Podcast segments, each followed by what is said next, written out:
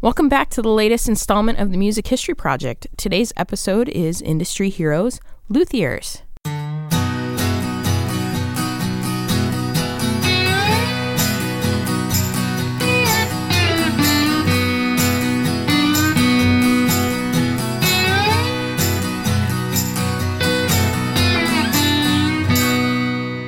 Welcome to the Music History Project. We're your hosts. I'm Elizabeth Dale. And Dan Del Fiorentino. And Mike Mullins. All of our content comes from the Oral History Program, which is sponsored by NAMM, the National Association of Music Merchants. And that is a program that is over 3,000 interviews and constantly growing. If you want to check out any of our content or any of the other interviews that aren't featured, please check out our website at www.namm.org slash library. So, I guess a good place to start today is getting a little uh, background information and maybe a definition on what a luthier is. So, to that, we turn to our expert everything, Mike Mullins. I didn't realize I was an expert, but a luthier would be someone who makes stringed instruments. Usually from scratch, right? Yes. Usually by hand. They usually pick out the woods and all the materials and design it themselves and some luthiers go on to have large companies that mass produce their instruments, and other luthiers are small and do each guitar by hand. Those are known as the boutique luthiers, Yes. as I recall. And interestingly enough, over the years, uh, we have been so blessed to have interviewed several really well known and influential luthiers for the NAMM Oral History program. And that's for which we will draw our content from today, as we do on all of our podcasts. So, um, Elizabeth, tell us a little bit about uh, maybe we could list the names of the folks that we're going to hear from in this podcast. Yeah, today we're only hearing from five luthiers from our collection. Uh, that's Scott Baxendale and uh, Bob Benedetto and Roger Bucknall and Wayne Charvel and finally Bill Collings. Awesome. What a great lineup. I mean, all very influential guys, all started about the same time, late 60s, early 1970s, as luthiers and coming into their own and creating their own niches, which we will talk about as we go forward today. So, what's our first step? Uh, well, probably the first step is reminding everyone that if they're if they want to hear more content uh, from other luthiers that aren't featured, they can jump on the website and look up the keyword tag luthiers, and they're going to see pages and pages of people that Dan has interviewed over the years that are luthiers. So make sure you check that out. But we're gonna start our content today um, with kind of a we're kind of going thematic. So we're gonna try and tell a story of what it takes to be a luthier. And so the first topic is hearing from Scott Baxendale.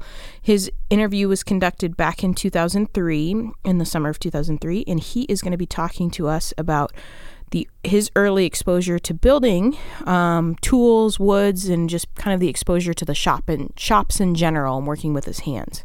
So, just a quick couple of words on Scott. Scott's probably best known to most people uh, for his work uh, building Mossman guitars. He started uh, back in 1974 as a luthier and uh, a repair and restorer of instruments for the likes of Johnny Cash, Billy Gibbons, Elvis Costello, Marty Stuart, among others. And uh, just a few years ago, he started the Athens Luthier Academy. So he is actually teaching the art of making musical instruments as well. So let's get started with Scott Baxendale. Well, I was born in Oklahoma. My dad was stationed in Fort Sill by Lawton, Oklahoma, and my mom was from Lawton, so they met there. And uh, and then growing up, we kind of moved around a lot in the Midwest, mostly in Kansas City. I lived there. Uh, I graduated from high school in Kansas City, and then I went to the University of Kansas, and I was trying to get a gymnastics scholarship because I competed in gymnastics and. Um, then after college or during college was when I found out about Mossman guitars, and my mom actually sent me a article out of the Sunday paper, like a, the magazine supplement, like the Parade magazine, and it was an article about Mossman, about Stuart Mossman and Mossman guitars, and um, I, on a whim, just decided to write Stu, Stuart Mossman a letter and tell him I wanted to learn to build guitars. And at the same time, I was kind of going through um, kind of a breaking away from my parents. And and I wanted to be a musician and they said well you need something to fall back on. And I thought well this is the perfect thing. So so I wrote Stu Mossman a letter. I went down for an interview. I m- dropped out of college. I moved to Winfield Kansas and started working got my first paycheck got an apartment. Then I wrote my parents and told them I wasn't in school anymore. And um, so I started at the bottom you know at the at the you know, the I was a low man on the totem pole, kind of. How and big just- of a company was it at that time? Well, this was in uh, late '74, and there were 22 employees, and it was an old um, barracks from a from what used to be a military base in World War II. It was just a wooden Quonset hut that had been converted into. There were actually two of them. One was the um, the factory, and the other was where Stuart Mossman lived. Part of it was his house, and he had some more tools and, and some of the machinery in the back of that. And uh, it was it was on a like on an airstrip, like Strother Field, which is in between Winfield, Kansas, and Ark City, and it was just a little small airstrip where they flew little planes and stuff, and and uh, then I just started working on guitars. I was making two dollars an hour when I started, and um, That was big bucks, wasn't it? yeah, it was minimum wage, whatever minimum wage was. Well, how, what was your thought process when you were in college and you decided that this is what you were? I mean, did you have thoughts in terms of what your degree was going to be in and that wasn't what you wanted to pursue? Or you just saw an opportunity with Mossman?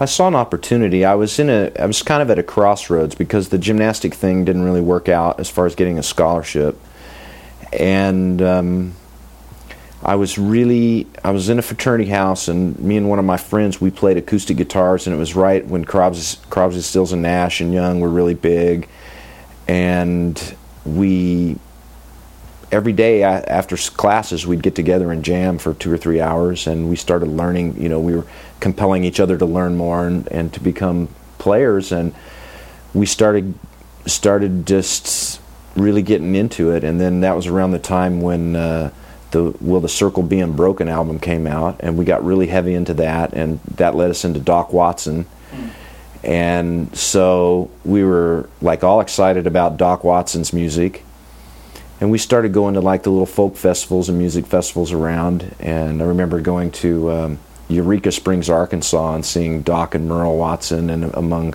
and uh, the Earl Scruggs Revue and all that sort of stuff. And and even though we had been heavily into you know the rock music of the time, Jimi Hendrix and the Beatles and the Rolling Stones, you know we really got into this you know Americana kind of kind of music. And that was all about the time when I was really struggling with what I wanted to do in life, and I knew I wanted to be into music, and but I didn't really have the the book knowledge to like to go into the music program at the university. I mean, I didn't know how to read music or anything like that. I mean, I was just a you know a guitar player, and so so I this opportunity came along and it just it was just like a light bulb went off and said okay this is what i'm going to do and uh, and it worked out i was i went down there and i i took to it right away i mean i i picked up on um, you know the apti- i had the aptitude for it i think and i i you know, I started in the finish department, which was kind of the worst job, you know, sanding and spraying lacquer.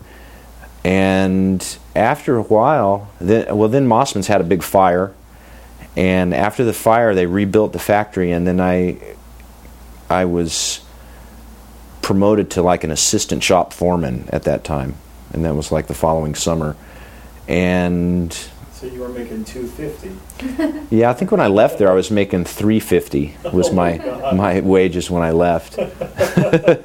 So it seems like a lot of these luthiers get their start not necessarily with their focus being on music and instruments, but more with working in a shop and building in general, and then they find their focus to music. Would you say that's correct, or the ones you've interviewed? Dan? Absolutely, yes. And I think that their passion, all of them seem to be driven by their love of music as a player and saying, well, I wonder if my guitar could do this. And uh, having that uh, interest tends to lead them down the path of designing their own instruments or at least modifying the ones that they have. And uh, in the case of the five guys that we're hanging out with today, they all sort of had that same idea hey, let me see if I can do this a little bit differently. And then along the way, creating their own niche. And a great example of that is the next guy we're going to hear from is Bob Benedetto. Excuse me. He uh, started in the uh, early 1970s in the Bronx and moved down to Florida, I think, around 1976, and um, really had uh, come to his own when designing and developing guitars for jazz musicians. Among them, uh, the bebop hero to many, uh, Chuck Wayne, Johnny Smith, Kenny Burrell, uh, Bucky Pizzarelli, many people like that. So, um, so Bob really uh, became sort of the jazz musician's luthier, and uh, so let's uh, let's get our next segment up for uh, for Bob. Lots of music. That's all we had was arts of some form, painting, uh, singing. I didn't dance. I didn't sing. Did very little painting, but I was a woodworker. I would carve little miniature things when I was a kid, including little guitars. Uh, one of my uncles is a fine, classically trained painter. His brother, my other uncle, was the musician of that generation. So between the two, and my father being a cabinet maker, I had lots of music and woodworking influences. So that's where the woodworking came from. Is your dad? Yes, that was my first exposure to Wow. cabinet making uh, and anything really made out of wood. And where did the music take you? Did you start having a desire to play yourself? Well, my uh, I, I did, yes. Um, the, one of the one of the commonplace uh, occurrence in our family were weekend gatherings with the uncles playing. Good food. Um, my one uncle played mandolin. He was a violinist. Uh, many many years as a kid, became a mandolinist. Well, they played mandolin as well. The other uh, uncle, the guitar player. So we had guitar and mandolin regularly, and that was my first exposure to music, live music. Uh, my uncle that played the guitar played an archtop guitar. And that's no doubt why I had interest in going in that direction. From those uh, um, weekend uh, extravaganzas, I uh, had interest in playing the instrument, so I took lessons from my one uncle Frank, who gave me guitar lessons. Started playing out in little bars and at little private affairs when I was about 11 and uh, always wanted to make a guitar at the same time. As I was playing, I was also very interested in making them.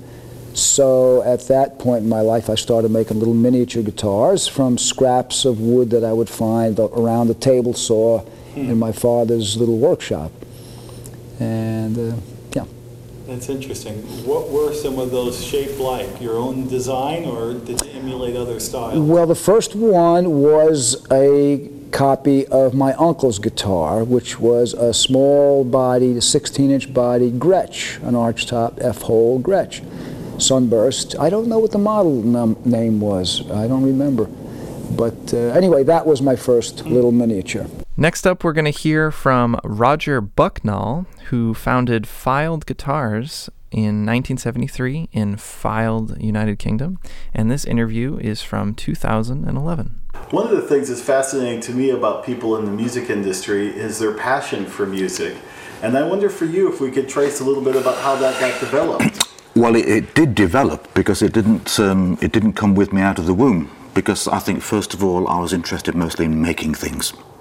The music came later on, and uh, somewhere in between, this uh, strange thing happened. I actually made a guitar before I even picked one up. When I was about nine years old, I made a guitar in my father's workshop because my dad was a mad keen DIY man, and uh, I made a guitar. And only a year or two later did I actually take interest in playing the things. Um, my sisters had been forced to play piano and learn violin, but I was the youngest, I was left. I was the boy. I was the youngest and left alone to do whatever I wanted, and I decided to make things. I was never taught to play an instrument, um, but my my sister's boyfriends all played guitar. So once I started taking an interest in guitar, I had a, a, lot of people just pushing me along and showing me things. And then occasionally I'd come out of my bedroom when my sisters had the boyfriends downstairs, and I'd come out and show them the latest piece that I'd uh, I'd learned and wait for the applause, which was which was great. It's fascinating. Yeah. Um, over the years, so what's, what's actually happened with me is the, the interest in making things has been paramount. It started off that way. My dad had a workshop and I used his tools. Then I started getting my own. Then I became interested in, in playing guitar. So the two things came together and I started making guitars quite seriously when I was about 13, even though I'd started a, little bit, a bit earlier than that. And then I got really involved in the, in the music. I used to go to the folk clubs and the first records I bought were the, uh, the Shadows' Greatest Hits, which over in the UK was the thing at the time. And um, David Graham folk blues and beyond. Now, although I didn't know then what was happening, but around about 1960, lots of people in the UK were taking um, inspiration for music from all over the world and, uh, and, transferring it to guitar, particularly steel string guitar, which is where my interests have, have laid. Um, David Graham was taking uh, uh, jazz and blues, mostly from America, but also Far Eastern music and putting onto the steel string acoustic guitar, which is, you know, like it or not, is really an American instrument. Um, and let me see, uh, John Renbourn was taking um, Elizabethan music, lute music, and put it onto steel string guitar. Uh, John James in Wales was taking ragtime piano music and put it onto steel string guitar with the help of people like Stefan Grossman. Um, Archie Fisher was uh, taking influence from all over the world in song and using the uh, the guitars and the complement. And there's so many other people doing the same sort of thing in this country, uh, using what really was an American instrument. Even though the history of the guitar is European maybe even Middle Eastern, with the nylon string guitar and the cittern and the guitarra, um, there's even an English guitar and a Scottish guitar. But there's no doubt that the the guitar as we use it nowadays has so much American influence in it. We have to call it the. In fact, it's probably your national instrument, isn't it? In the way that Scotland has the bagpipes, America has got the guitar. Um, England, what do we have? We don't have much in England, I'm afraid. the melodeon, which isn't an English instrument, the concertina, the English concertina. What a shame. Um, but for me, these things started coming together.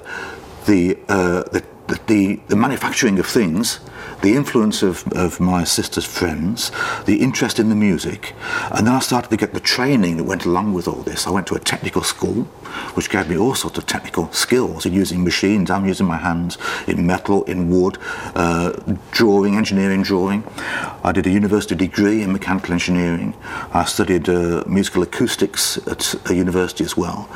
My only ever real job, apart from, because I, I don't count guitar making as a real job, it's not a real job uh, it's still a hobby. Um, but my only other real job was uh, designing tape recorders, mostly audio and digital tape recorders. And all this was, uh, at, oh, and uh, seismology. I did a lot of work in seismology. All this was vibrations. And um, one way or another, I've found ways of applying all these things in, all in one direction. And the guitar is an amalgamation of the training, my interest in timber, interest in music, interest in making things, in the people. I began to meet the people that were involved. And it all sort of um, jellies into an acoustic guitar. And I can't say I always like it or always enjoy it, but I do love it. So, what I really appreciate about this podcast about luthiers is that uh, our own Elizabeth Dale took the time to go through our collection of the many luthiers that we have interviewed over the years and found five really, really good ones. I'm really happy about this. Uh, so, we got to hear from Scott Baxendale earlier, Bob Benedetto, and Roger Bucknall just there. We have two more to go for our introduction, and uh, the next is a, a, a really well known uh, luthier named Wayne Charvel, who started Charvel Guitars back in 1978. Um, and uh, made guitars for all of the uh, hair metal bands of the era, uh, including one for Randy Rhoads, and worked very, very exclusively for Eddie Van Halen for a very long time, and uh, continues to make guitars for Eddie under the guitar company name uh, Wayne Guitars. So Wayne's a great guy. He's always at the NAMM show, um, and it's really exciting to have the opportunity to share some of his stories. And he's going to talk a little bit about uh, how there was uh, music in his house when he was growing up. My dad played banjo and guitar, and when I was five years old, he gave me this old beat up guitar, and I started noodling around on it. And uh, and um, we grew up. We didn't have a lot of money. I was an only child and I remember the first time we went to Hollywood, my dad was going to buy me an acoustic guitar. We got all the way down there and he couldn't afford it. And so that's kind of how I got, I had such a desire to learn because my dad had musician friends come around. And my dad actually played a few times with the famous banjo player Eddie Peabody, oh, really? which, uh, you know, you probably haven't heard of him, but he was he was kind of like the Chet Atkins of uh, banjo players. That's right. And so king of the banjo, they used to call him. Pardon me. They used to call him the king of the banjo. Exactly, exactly. And so I had such a desire to play guitar that I thought, well, if I can't afford one, I'll build one.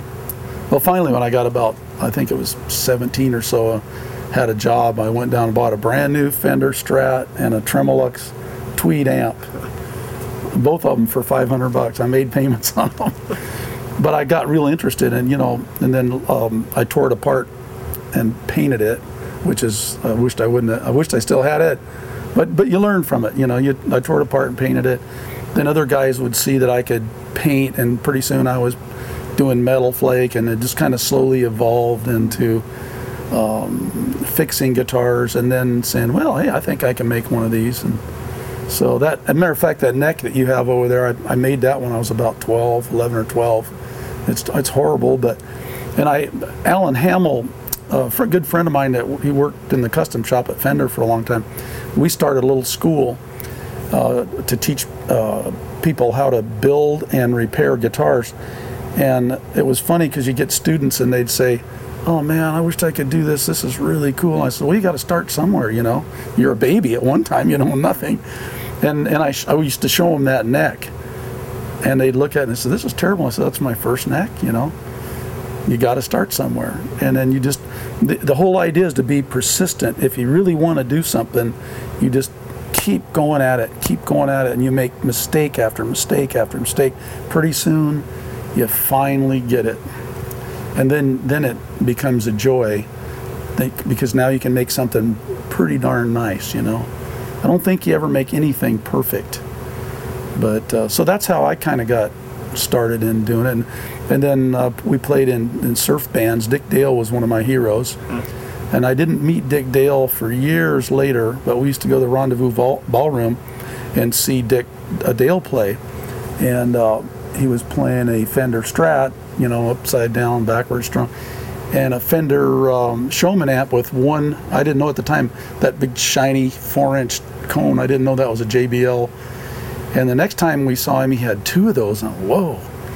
But he was kind of like the. I think Dick Dale was kind of like the king of heavy, or the beginning of heavy metal. He was the original heavy metal guy. Played really loud and and just just an amazing guy. Really nice guy. I've since you know talked to him several times and and he's got a son that's Jimmy Dale who's playing guitar yeah. now. But so Very there you go. And the final introduction we're going to be making today of these five luthiers is Bill Collings, who was born in 1948 and we just lost in July of 2017. So sad day in the music products industry. Absolutely. Um, and Bill started his own company, uh, the Collings Guitar Company in Austin, Texas, back in 1973. So we're very excited to have his story part of our collection, and we're going to be hearing about kind of his roots and music in his house growing up. I understand your dad was an engineer. Did sure. you have a lot of music in your house when you were growing up? Well, he play, he listened to jazz. You know, big, a lot of the 30s, 40s, and 50s jazz bands. Yeah. But I wouldn't say I was into that, but they were, you know. My dad was. Did he play? No, he, he played a little piano, you know, hot rod piano or something like that. That's about it. But uh, my mother played. She was a, um, never heard her much, but she did the whole classical piano thing until she's probably 35 or so. So she knew all that. Even till a couple of years ago, she'd come over and just pick up any music and just play it. it was pretty amazing. So I mean, yeah, she had a little bit, but but I, I didn't have any talent. If that's what you're getting at, do I play? No, they did a little, but probably about the same amount. Not too much for me. Really? Yeah. So your interest was more in the engineering? No, I was fascinated with the sound of guitar. You know, as a early as a kid, when guitar, you, I first start hearing it on the radio back in the fifties. You'd you know, that's neat, you know, and I guess a lot of people figured that, you know, it was the switch from the horn to the guitar, I think, you know, and and rock and roll and you know, hearing all that stuff kind of thrilled me. And um, wondered what that was and thought it'd be pretty cool to be able to play, but never had the opportunity until I was about 13, 12 or 13 to actually even see a guitar in person, you know, and play it and hold it. So, it, in that respect, I was a little old, I think, you know. Uh, today, kids are doing it, you know, four years old, and it, it's different. But it became accepted in those years too. So, where piano was probably the the instrument of choice for the household, now guitars are everywhere, and uh, so it's a little different. So, what do you remember about playing that guitar? I remember just hearing, you know, picking a string and, and just having that sound and something about it, you know, and how neat it was. I didn't know how to do the next note, you know, but just that was good, you know, and you know, and just just always liked it, you know. Never had any lessons and all that uh, but people in the neighborhood, like an old guy, had a couple Spanish guitars, whatever those were, and there might have been five strings on them, all rusted, but they were cheap guitars of some sort that were made in the time, and um, I would try to figure out the chords with this guy a little bit and learn some chording back then, but that's kind of that was my start. Hmm and then probably 14 or 15, I tricked my parents into getting a guitar. I said, well, I'll just pretend I'm interested in classical music so we can get a classical guitar. Eh, you know, not knowing that really I wanted a hot rod of a guitar, but that classic guitar, it was, you know, $125 and I talked them into, let's go get that guitar. So that, that got it going a little bit trickery. I didn't care much about classical music, but it was it was a beginning. So, and that started it all. You know, I bought and traded many guitars. You know, at that when I could find something or you know learn to play a little bit and finger pick all that, but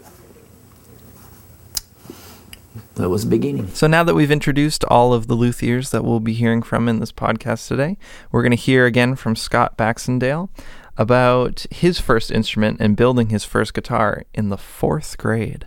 When did you pick up your first instrument? Was it the guitar? Well, it's when I saw the Beatles on Ed Sullivan, and then uh, this was in the I was in the fourth grade, and I actually, funny, I actually built a guitar then because me and three of my friends started a band called the Shaggy Dogs.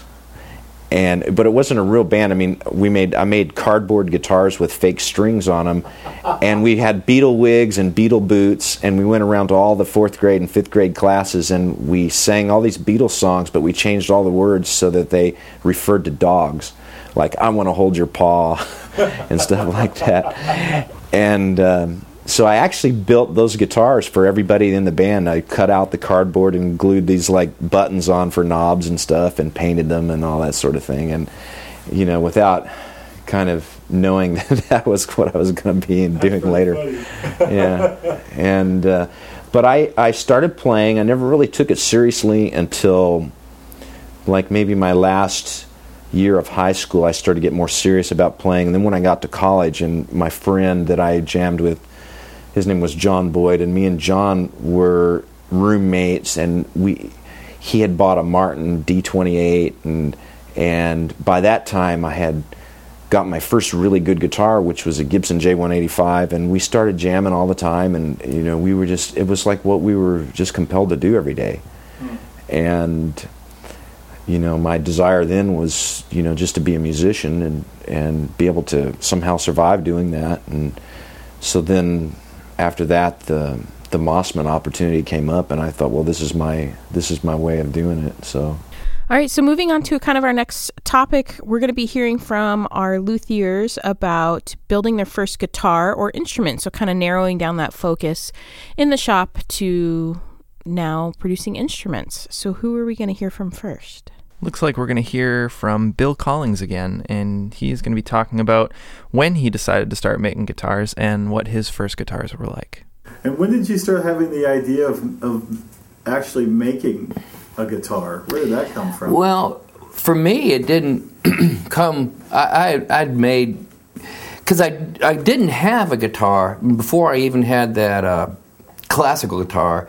I made like cigar box guitars. You know, I think a lot of kids did. I don't even know where the idea came from, but rubber bands on it, you know, and doing all that. And uh, I remember some con- contraption there, and I could actually play a little bit on it uh, not much, but you know, because I, it was hard for me to actually play a chord and then make the next notes or whatever they would be. I'm still stuck on those chords where other people be all over playing, you know, but but uh, uh, learn little bits in here at you know friends' houses or whatever. But and I'd play it on that little rubber band thing. So that was the first. But then um, I, after buying several guitars, like in and out of college and in that area, and cheap ones, the best one I ever bought was a Gibson Dub Dove for uh, two hundred and twenty-five dollars.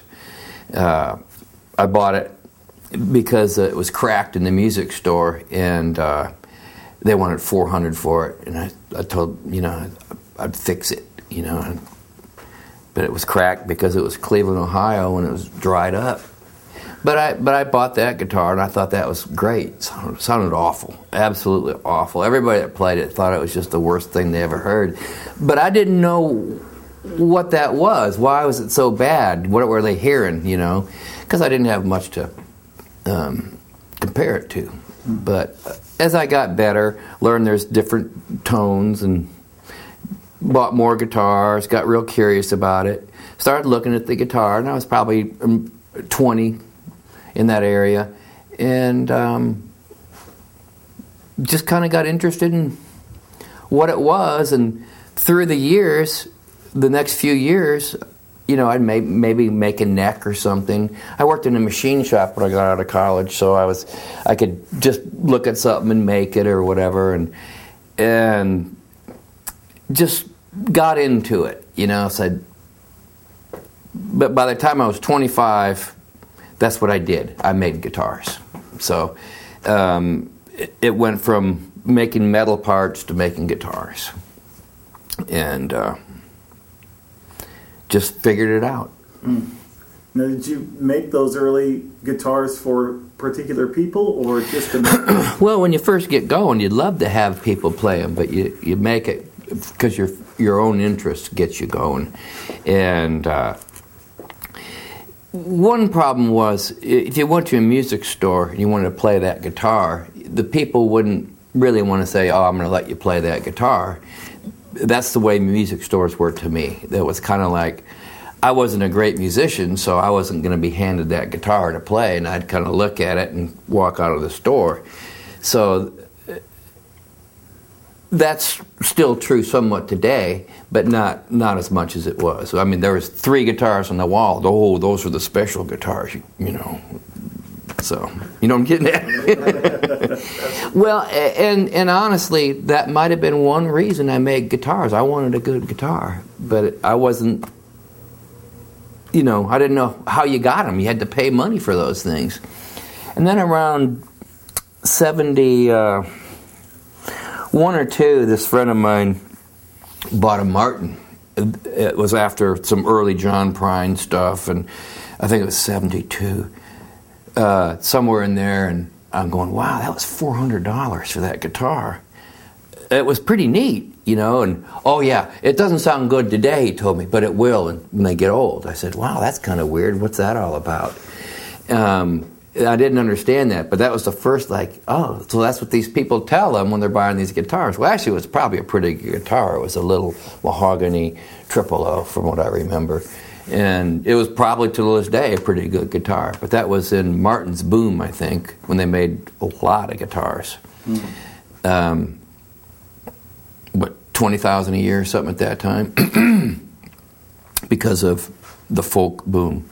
But right in that period you know, I was introduced to more guitars, and for some reason, I I was interested in fancy stuff like banjos and adornment, and wondered how they did it. So I would I would look around for the materials and call around and ask questions.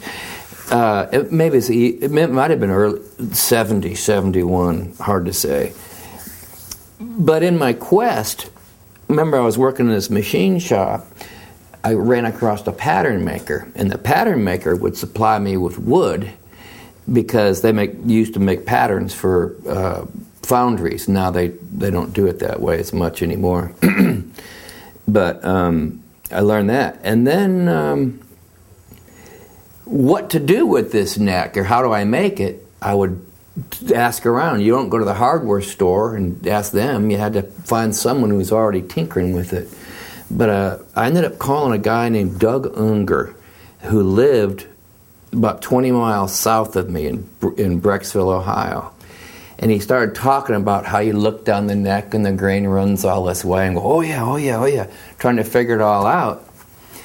And uh, remember that conversation. So I'm trying to tell this pattern maker how to cut this wood. Oh, yeah, yeah, yeah, yeah. But that's all guitar making is. You just learn one thing, learn the next, learn the next. Uh, funny thing is, this guy, Doug Unger, back then was a, knew a lot about banjos, did earlier banjo stuff. And this year, uh, turns out that Doug Unger did um, a bunch of inlay for us in Boston on our 40th anniversary guitars we made for Music Emporium.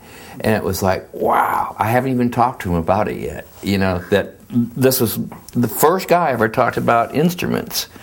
And now we're doing this, so it was pretty neat. And you did a great, great job on the inlay, but that's how we learned making guitars back then. We just talked and uh, talked to other people who started doing it. So, funny thing, he's still doing it and still well known at it. So, but I hadn't heard from this guy about this guy since that conversation. It might have been 69 or so, I can't remember exactly. And here we are 40 years later and grouped up again. That was kind of neat. So that's how I got going. Okay. And that was a pretty neat time because there was no pressure to make guitars. I just I was just making it happy for myself. And next up, we have Bob Benedetto talking about the early some of his early shape des- designs and the wood he liked to use early in his career, and the first guitar he actually made money on, which is pretty important. Did you study some of the, the designs of other guitars early on? No, I really didn't. Um, at that point in my life, I mean, I was a little kid, and that was the only guitar I'd ever seen hmm. or touched. Hmm. And so uh, my, my uncle Mike, who was the artist of the, of the family and the guitar player, um, immediately uh, saw my interest in his in his guitar, and he so he took me aside and showed me the little the guitar itself, explained how it worked, uh, vibrations and strings and wood.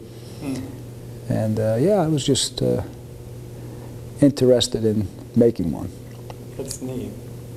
One of the cool things about, I think, that experience is you didn't have what some other people create in terms of barriers? You know, with this, it was sort of approachable to you even as a young age that you could Oh. make this instrument. Oh, it was uh, approachable. It was encouraged.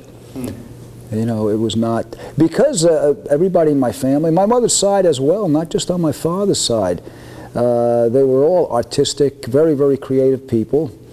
And uh, if any one of us had interest to do whatever that may be, uh, whether it's build a tree fort in the you know, fort, we used to call them forts, the tree house in the woods, or make a guitar, we were encouraged to do so. Yeah. Did you ever have aspirations that, uh, I mean, did you have, have thoughts that this idea would lead to what it's led to? I knew it would. Really? Always. Really? Yeah. Huh, that's amazing. Yeah, that's that was it's exact that's all I ever had in mind was making guitars for great players and being the number one arch top maker in the world. I mean, whether I achieve that or not is not even the issue. The point is that was my goal. Wow. Yeah. That's amazing. And later on, um, as you started developing um, this concept, what what were the challenges that you had to overcome? Like getting your raw materials, figuring out how you were going to do it differently, financially. How was that all set up? I, I, you know, there was no formal approach. Uh, there was, was very little thought, in fact, that went into it. Uh, all I knew was that when I wanted to make my first real guitar, not the little miniatures, but a playable instrument for myself, because at the time I was playing out, I just decided to make it. Um, never gave it much thought. Uh, the tools, as far as I was concerned, I, I had all the tools I needed, which were my grandfather's uh, cabinet making uh, planes and chisels, gouges, and so on. Uh, raw materials, I cut up the kitchen table, and that became the wood. That was my source of wood for the first few guitar necks. Um, yeah, it, uh, eventually I, I, I realized I needed sources of wood and tuning machines and cases and so on. But I would just deal with those issues as I had to. I didn't, I didn't worry about them. I didn't try to plan too far ahead. I just focused on making that one guitar. After the one, then I focused on making the next two guitars. And it kind of geometrically moved on. That's interesting. That first guitar, that's the one that has the neck from the kitchen table? That one and the second, third, fourth. I think about the first five or six guitars had pieces of the kitchen table. And my sister's bed. when I ran out of wood from the kitchen table, I cut up my sister's bed and used that. Uh, my cousin's bed. And by then I found wood sources. Yeah, luckily, or the whole house living my family was delighted. In fact, one of the uh, the very first the very first source of wood that I located was in in New York City. Uh, HF H.L. Wild. Um, uh, Wildwood was the name of the company. He was one of the suppliers to John D'Angelico, and I bought when I found him. I bought his last two European sets, which is cello wood, cello making wood, and those I used for the two instruments. And, uh, and then I began to find other sources of that same wood. I also found sources for domestic woods. Um, and then I started buying uh, wood from Europe directly. I, I- you know, I one kind of had a lot of stepping stones. One led, led to another, and I stockpiled as I was able to. You still have your first guitar? I do. Really? I You still play it? No. I hide it. Don't want anyone to see it, huh? when you look back at that first guitar, what what in there do you now see as sort of your trait? Is your your style even present in that uh, first guitar, or did you have to develop that? It probably is there. Um, even that, I haven't really given given that much thought, but there's always been a um, uh, kind of a draw. I've always been drawn towards towards a, a delicate, um, little squiggly, curly ornamentation, but not overly done. Do you remember the first uh, guitar that you made money on? Yeah, second one, The second one. number two. I sold it. It was hand. It was it was uh, custom made for a uh, a player in New Jersey. I made a lot of money on that guitar. I thought I did anyway. Because it was your mother's kitchen table. Right? The neck, the neck was, yeah, yeah. And when did it? Uh, did your career get to the point where uh, you started getting your reputation uh, amongst jazz guitarists? It happened fast, real fast. Again, because I was focused on the jazz guitar. Every place I went, I was accepted. The guitars were accepted, even if they weren't right, really right, and even if not everybody liked them. Enough of the playing community liked them enough where I was able to move forward, making progress. Um, so, not that I was an overnight success, but again, I had no competition.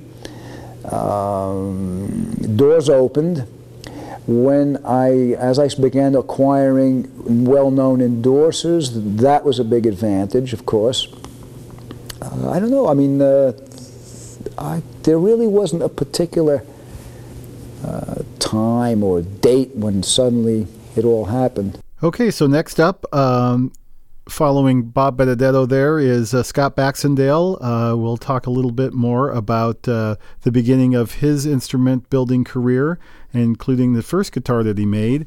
Um, and interestingly enough, um, Scott is also, um, as we're going to hear a little bit later on, uh, worked with the Mossman company. And I think it's really important in this segment to hear a little bit about his uh, philosophy of building guitars because that, of course, became sort of the hallmark of his approach later on in his career. So back to Scott Baxendale. When was the first Baxendale instrument made? Was that? Yeah, that was in uh, 1994, maybe 93 or 94. That must have been exciting. Yeah, yeah. I, you know, it, after being out of it for a while, though, it took me a while, a few instruments, I think, to get back to where I was. Hmm. And so it was it was a struggle at first. And and I, you know, I added some some other changes to my guitars that that I didn't change when I had the Mossmans because the jigs and the fixtures, you know, for instance, like the neck joint my my neck joint now is like a, a Martin dovetail, where before it was a mortise and tenon joint with the Mossman guitars. The heel still looks the same, but it's if you take it all apart, it's different on the inside. And uh, my truss rod's a little different. Uh, my bridge now is a little different, and and that's so. And last but not least, for the topic of building their first instruments, we're going to hear again from Roger Bucknall about how his first guitar influenced him to continue making guitars. I remember that first guitar. It was pink. it had flowers on it, and I had um, a fishing line for strings. And I made it for an exhibition um, of the, the Boy Scouts. Um, I don't think it actually played. But uh, something clicked somewhere. I'd made this thing and I realised you could make a noise by pulling on a piece of string basically.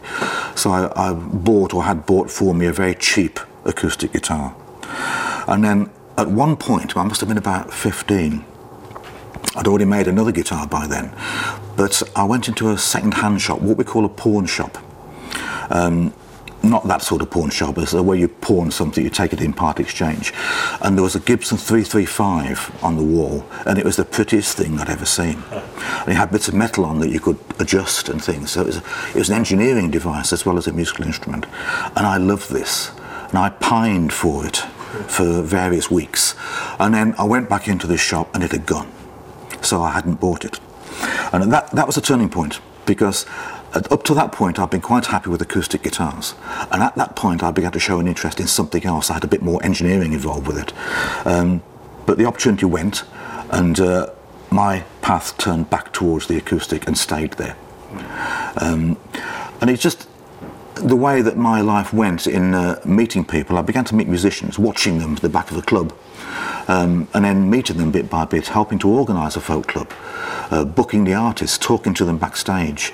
And the first time somebody actually want, uh, said, You made that? Will you make me one? Oh, wow. Yes. and that's more or less the way it's still going on, what, 50 years later. Um, will you make me one? Yeah, okay. Yeah. Next, we're going to be moving into hearing from the guys talking about starting of their kind of quote unquote official careers within the luthier industry. And first up, we have Scott Baxendale, as uh, Dan mentioned earlier, and he's going to reflect on joining Mossman and finding his direction while he was a college student. I saw an opportunity. I was in a I was kind of at a crossroads because the gymnastic thing didn't really work out as far as getting a scholarship, and um, I was really I was in a fraternity house, and me and one of my friends we played acoustic guitars, and it was right when Crosby, Crosby, Stills, and Nash and Young were really big, and we every day after classes we'd get together and jam for two or three hours and we started learning you know we were compelling each other to learn more and, and to become players and we started started just really getting into it. And then that was around the time when uh, the Will the Circle Be Unbroken album came out and we got really heavy into that and that led us into Doc Watson and so we were like all excited about Doc Watson's music and we started going to like the little folk festivals and music festivals around. And I remember going to um, Eureka Springs, Arkansas, and seeing Doc and Merle Watson and among and uh, the Earl Scruggs Revue and all that sort of stuff. And and even though we had been heavily into you know the rock music of the time, Jimi Hendrix and the Beatles and the Rolling Stones, you know, we really got into this you know Americana kind of kind of music. And that was all about the time when I was really struggling with what I wanted to do in life. And I knew I wanted to be into music. And but I didn't really have the the book knowledge to like to go into the music program at the university. I mean, I didn't know how to read music or anything like that. I mean, I was just a, you know, a guitar player. And so so I this opportunity came along and it just it was just like a light bulb went off and said okay this is what i'm going to do and uh, and it worked out i was i went down there and i i took to it right away i mean i i picked up on um, you know the aptitude i had the aptitude for it i think and i i you know i started in the finish department which was kind of the worst job you know, sanding and spraying lacquer. And after a while, then, well, then Mossman's had a big fire, and after the fire, they rebuilt the factory, and then I, I was promoted to like an assistant shop foreman at that time, and that was like the following summer, and so you were making 250. yeah, I think when I left there, I was making 350 was my my wages when I left. What's really interesting to me about the way Elizabeth has put this podcast together is. Uh, these segments of each of these five luthiers talking about the development of their careers. And uh, we're moving on from Scott Baxendale to Wayne Charvel. And uh, what's great is these these early days of of these guys' careers and how they got one job that led to another that led to a reputation. So uh, let's hear from Wayne Charvel. When I look at your uh, the neck that's in the museum down there. Mm-hmm I don't really see it the same way you do. I, I see yeah. it as wow, for a young kid, you certainly have yeah. a lot of ideas that yeah. were original yeah. because necks weren't being made like that. No, no, thank God, right? Yeah. yeah, but uh, I don't know. It's and then, then I worked. I um, after I got married, I quit playing in bands, and um, a couple of my good friends at Fender knew that I was painting guitars, so Fender hired me to do all the out of warranty repairs because they didn't want to take guys off the line when a guitar came in scratched up and take them off and stop production to, to refinish and sand them down. So I got all that. So I started um, uh, painting and refretting necks and painting, uh, you know, refinishing necks. And then they found out I could cover amplifiers, so I started covering those Fender Rhodes pianos that came in all scratched up. So it was great for me. I was swamped. And I'd go down to Fender at least twice a week. And then Steve Bollinger, who passed on, um, real good friend of mine, he worked there for a long time. Then uh, he worked for Jackson for a while. Then he went back to Fender. He went in the custom shop. Really a, a brilliant guy. Um, he would he loved it when I come over because it gave him an excuse kind of to goof off for a little bit, and he would take me over to the main plant, and I'd get to meet everybody, Babe Simoni and all those guys, and watch them make Fender guitars and learn how they painted them. They were using I was using lacquer, nitrocellulose lacquer. They were using Easy Buff polyester from Dan Edwards. And uh, so I learned a lot just by watching them. They used overhead pin routers. Everything was made, you know, by hand. It was they, they didn't have CNC machines in those days, and um, it was just just great to see all those guitars. And it was just so exciting, you know, so motivating. And then I, I thought, you know, these these Fender guitars are cool, but I bet they'd really, you know, look great in exotic woods. So I, so I started getting some exotic wood, and then I, my, junior high school buddy Lynn Ellsworth taught him how to make guitars. He opened a company called Boogie Bodies in Washington, did up all the, did the tooling up, and made a few guitars.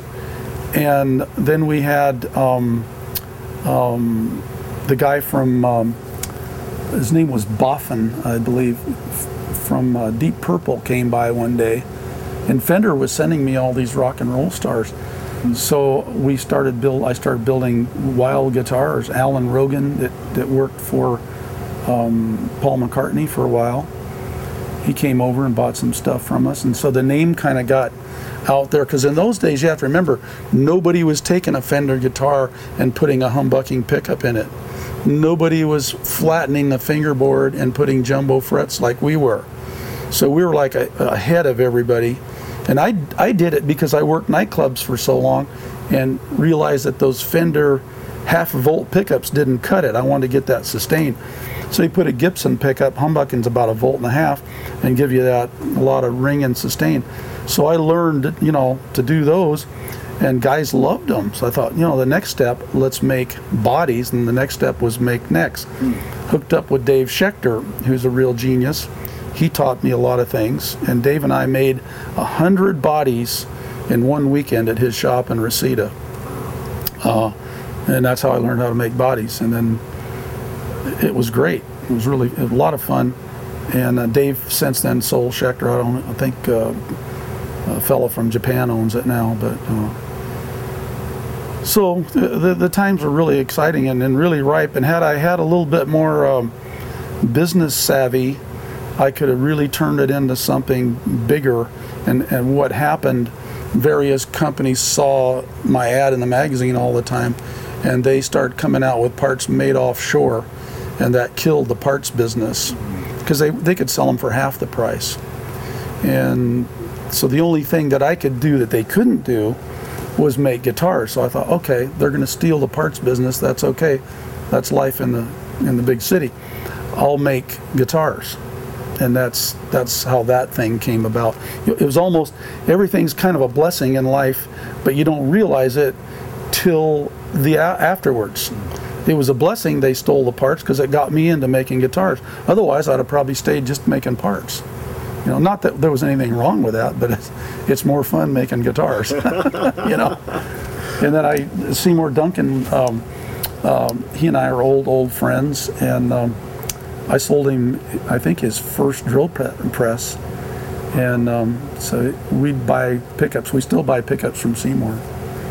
And uh, you know, I remember when Larry DiMarzio got started and Seymour and all those guys, they've done exceptionally well. Yeah, absolutely. Yeah. Nobody was doing aftermarket parts. I was the only guy. My first part was a, and the way this came about, Nick Hanich from Hanich Music um, came down and said, Can you make some square jack plates for the Gibson Les Paul? Because, you know, the original ones are plastic and they constantly break. So I made I made 11 of them by hand because I was kind of a, you know a halfway machinist at the time too. So I made those by hand, and I got to thinking, you know, if he wants these, and he ordered some more, I thought maybe I'll maybe I'll put these on the in the Guitar Player magazine. At that time, Bud Eastman, who we became friends, he's no longer with us, but he owned Guitar Player magazine at that time. And so I put an ad in for the jack plates, and they were two dollars and fifty cents. And then I thought, let's make a a tremolo bar, vibrato bar for the Strat, out of stainless steel because it's four times as strong. Because those were always breaking, and you have to get in there with an easy out, try to get them out. So I made those, and I had a few other parts, and it still wasn't only bringing about $100, uh, $200 a month. And I said, I don't even want to mess with this. So I asked my wife, Do you want some extra money? You, you do the correspondence and do the shipping, and I'll, I'll have the parts made.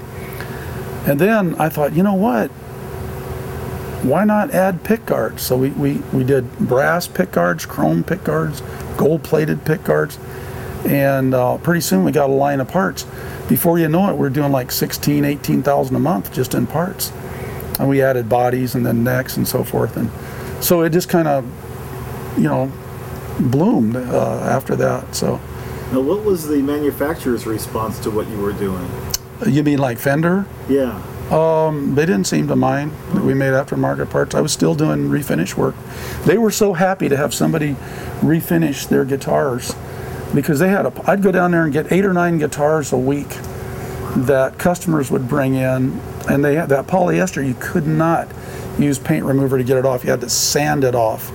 We used heat guns after a while to do it, but you had to watch the end grain. The wood had split, so um, made a few mistakes on that. But um, they were so happy to have me do that, and plus I could recover amps. Um, then later uh, went in partners with Ray Ortega, and I came up with the idea: let's come out with tweed guitar cases again, because nobody's nobody's doing those, and that was just when the the vintage retro thing was starting to kind of blossom.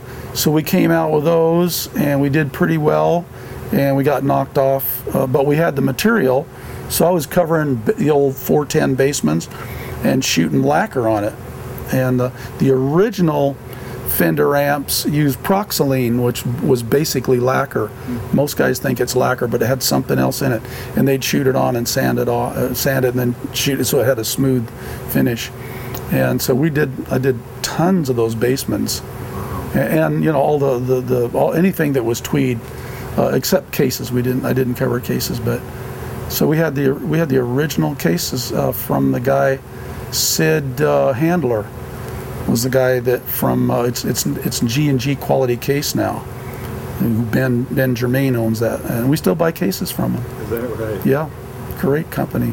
One thing that's definitely important when creating an instrument and starting a brand out is developing your own style. And we're going to hear from Roger Bucknall on how he accomplished that. Like nearly everybody else, I I do use the X Brace, and I, I acknowledge Martin for that. Um, absolutely, without Martin guitars, most modern guitar makers wouldn't be working. Um, on the wall just on the other side of the workshop here I have a little row of, of, guitar soundboards that I've made over the years and I've rescued from the guitars that have become damaged. And you can see the progression of the of the uh, bracing. And in my early days I started with part of an X brace and part of the Spanish fan system and then began to discover that this did or didn't do certain things and modified it. And I moved along the lines of lattice bracing double X, this is all in the 1970s, and began to install what was the uh, the forerunner of um, A-frame, which is two strong legs braced up against the tension of the strings, which has been used used elsewhere, but you know, it's something I started using in the 70s. Um, and bit by bit, I've come back round to, although I'm still maintaining the, the concept of the A, A-frame in the top, it's not. I didn't invent the word A-frame. That was George Lowden. But uh, the the shape there is something that I've always been strongly allied with. Um, keeping the X brace from Martin, and currently quite a lot of what other people call the tone bars. I don't like the idea of tone bar because I think every brace is a tone bar. They're not just two or three bits of wood glued there to make a tone. That's not the way I, I see it at all. Complete fallacy. But uh, there's lots of similarities between uh, my bracing and Martin, apart from where I reinforce from the neck down just past the sound hole. That's that's me. Um, that's engineering, and I think if um, if the makers of old luthiers, I don't like the word luthier, but if the makers of old had been uh, Isambard Kingdom Brunel, um, uh, an engineer, they would have changed the concept of the bracing of the guitar where it really counted in those weak points.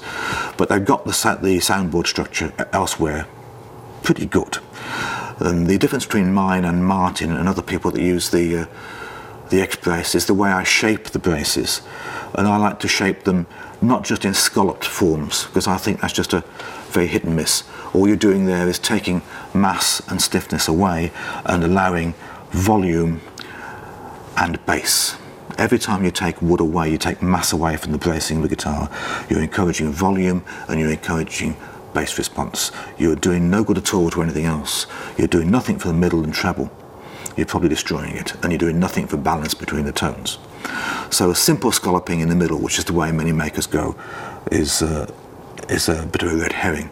I like to shape the uh, the braces rather more uh, intelligently. I don't, don't mean that badly, but it's a word I would use with more thought. And um, the shape of the bracing comes out more like a like a baseball bat or like a, a fishing rod or a billiard cue. All these things that are based on vibration. The contact between the club and the ball, it's vibration. And it goes back to where I have a, a, pretty close understanding. I've actually made cricket bats, I've made fishing rods. Upstairs, I have the willow clefts for, um, for um, bats, and I have the, the split cane for fishing rods. I've, I've been into all this. And the way that you can transfer a large amount of energy at one end of a piece of wood and not absorb the shock at the other end is the same sort of logic that we're using in a uh, billiard cue, cricket bat, table tennis, etc. It's the same physical theory as in an acoustic guitar. You're trying to convert a small vibration into a big vibration. The guitar is a transformer. It's not an amplifier. You're trying to transform the vibration of a very small, very thin metal string into something you can hear with the human ear. And you do that by attaching it to a big, soft sheet of material which vibrates very easily. That's the structure of a guitar to make you hear the sound of the string amplified. Um, but to maintain the physics and the engineering of the guitar, we have to get inside and build this structure, build this bridge inside, which allows the soundboard to support that pull of the strings up to 200 pounds for a lifetime and not fall apart. And for the whole of that lifetime, from day one, it has to sound good. If it doesn't sound good on day one, no one's going to buy it. It's no use buying a guitar thinking that'll be good in 10 years' time. Um, you know, we might be dead. It has to sound good, which is a bit of a problem. Because really, most sensible guitar makers know their guitar is going to get better with age, and they really would like to sell it when it's 10 years old. But then, it's not the way it works we have to make a living for that 10 years. And finally, rounding out this segment, we're going to hear from the late Bill Collings on how his company progressed and grew. It was a slow and really painful process. Every person that we'd hire, be it the first one, um, which was 1987, would be hard because, oh, I could do that job, but here we are, one on one, and we're doing half as much or much less with the first person. So you'd have to hopefully give that guy something to do while you could do something and answer the phone and take care of him at the same time, which spreads you pretty thin. And um, what happens is you get a couple of guys, and then they take it starts to take a little pressure from that situation. Um, it gets a little better, and then maybe a little more gets a little better, and then it all falls apart. Then you have to go fix it, group it, and make it redo it. So that's the way what we did. The thing was, Bruce, who was actually my second employee, he's here today, was really a hard train. Just awful. But when he got it, he really did. And uh, I learned I learned maybe Bruce was a hard train because I was a bad trainer. You know, don't know. But there's a little of all of that, you know, but but now when Bruce trains, he, he you know, he knows both sides of it, you know, and he gets a little better and he might leave a lot for granted. So these are that's the hardest part. It's how you train it. But what was the question? Like, how, how did it grow? Yeah. Okay. Well, it kept it kept being that way. You know, like we get a guy. You, you, you try to balance what you're making to what you sell. Well, that was over the all over the map because we didn't know what we would sell, and it was Bruce and I, I think, one more guy, and we got a call from a store. Maybe it's oh, maybe it's George Gruhn. Okay, that would have been eighty six and eighty seven, and uh, we were going to make guitars, and he wanted to make guitars in his name, Gruhn. I said, why don't we put Collings Gruhn? Because nah, nobody knows you. They know me, and uh, they wouldn't sell with your name on it. I said, oh, okay. Well, how about if I put my name inside? Oh, I need a. You could sign the label. Okay. So uh, he he said, we'll make 25 guitars. I said, okay, I'll make them. And uh, I started making these guitars. And we'd call up, so we're shipping this guitar. we ship us the money so we can eat, you know, all this sort of stuff. Just kept going. And um, anything you do, we needed that paycheck. Period. That day or that week or the week before or whatever it was to keep it going. And every week it seemed like there'll be no week tomorrow. It's not we didn't have work, work lined up, but hopefully by the end of the week something would happen, because now we're trying to roll. We're not trying to just make one and sell it. We're trying to say, let's make one and keep it going. And we had no buffer. So the buffer was right to the store or right to the person. That was it. So this 25 orders was a pretty good deal. Because wow, we could we could just kind of learn how to make these guitars, and that's what Bruce and I did together. And I think we got up to about number seven, and and uh, I said, George, I'm going to send this guitar uh, tomorrow. Can you send us money? He goes, I don't have any money. I said, What? Goes, Yeah, I just paid my taxes and I got all screwed up and I'm out of money. I said, But your name's on these guitars. Wow, what am I going to do? Well, I don't know. And I was pissed, okay, because I put all my eggs in one basket. At that same time, there was an earthquake. It was the San Francisco earthquake. I think it was 10th of October or something like that. Right, 89. 89. Yeah. That might have been when that was. And uh, I remember it because we're, shit, okay. I said, oh, cool, maybe Santa Cruz, maybe Santa Cruz lost all their guitars up there. Good, you know, because that was my, my rival. But uh, um, I got a call. I said, Bruce, we'll just rip that name off those guitars and we'll re-inlay it. We'll put my name on it. We'll try to sell those guitars.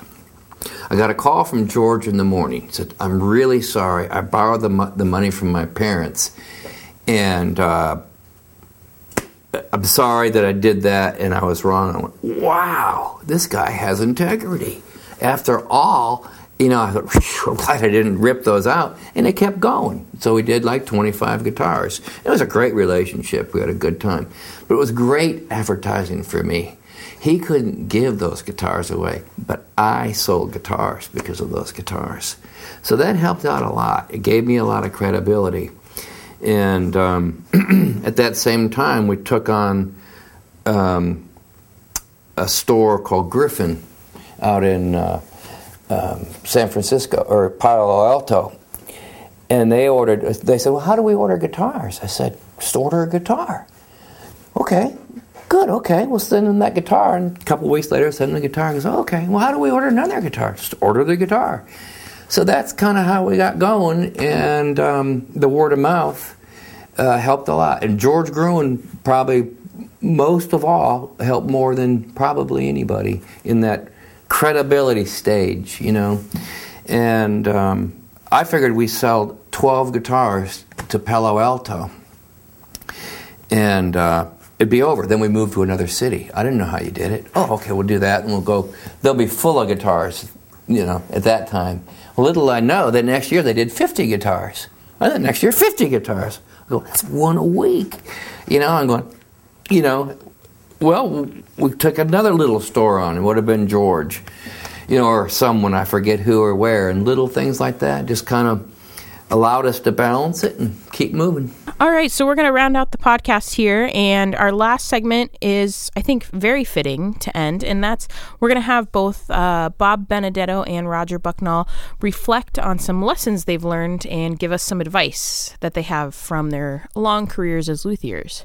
So if you are out there thinking, you know what, I hate my job. I'd like to build guitars or other stringed instruments. Listen to these guys and maybe you can be successful. Who are we going to hear from first? Mike?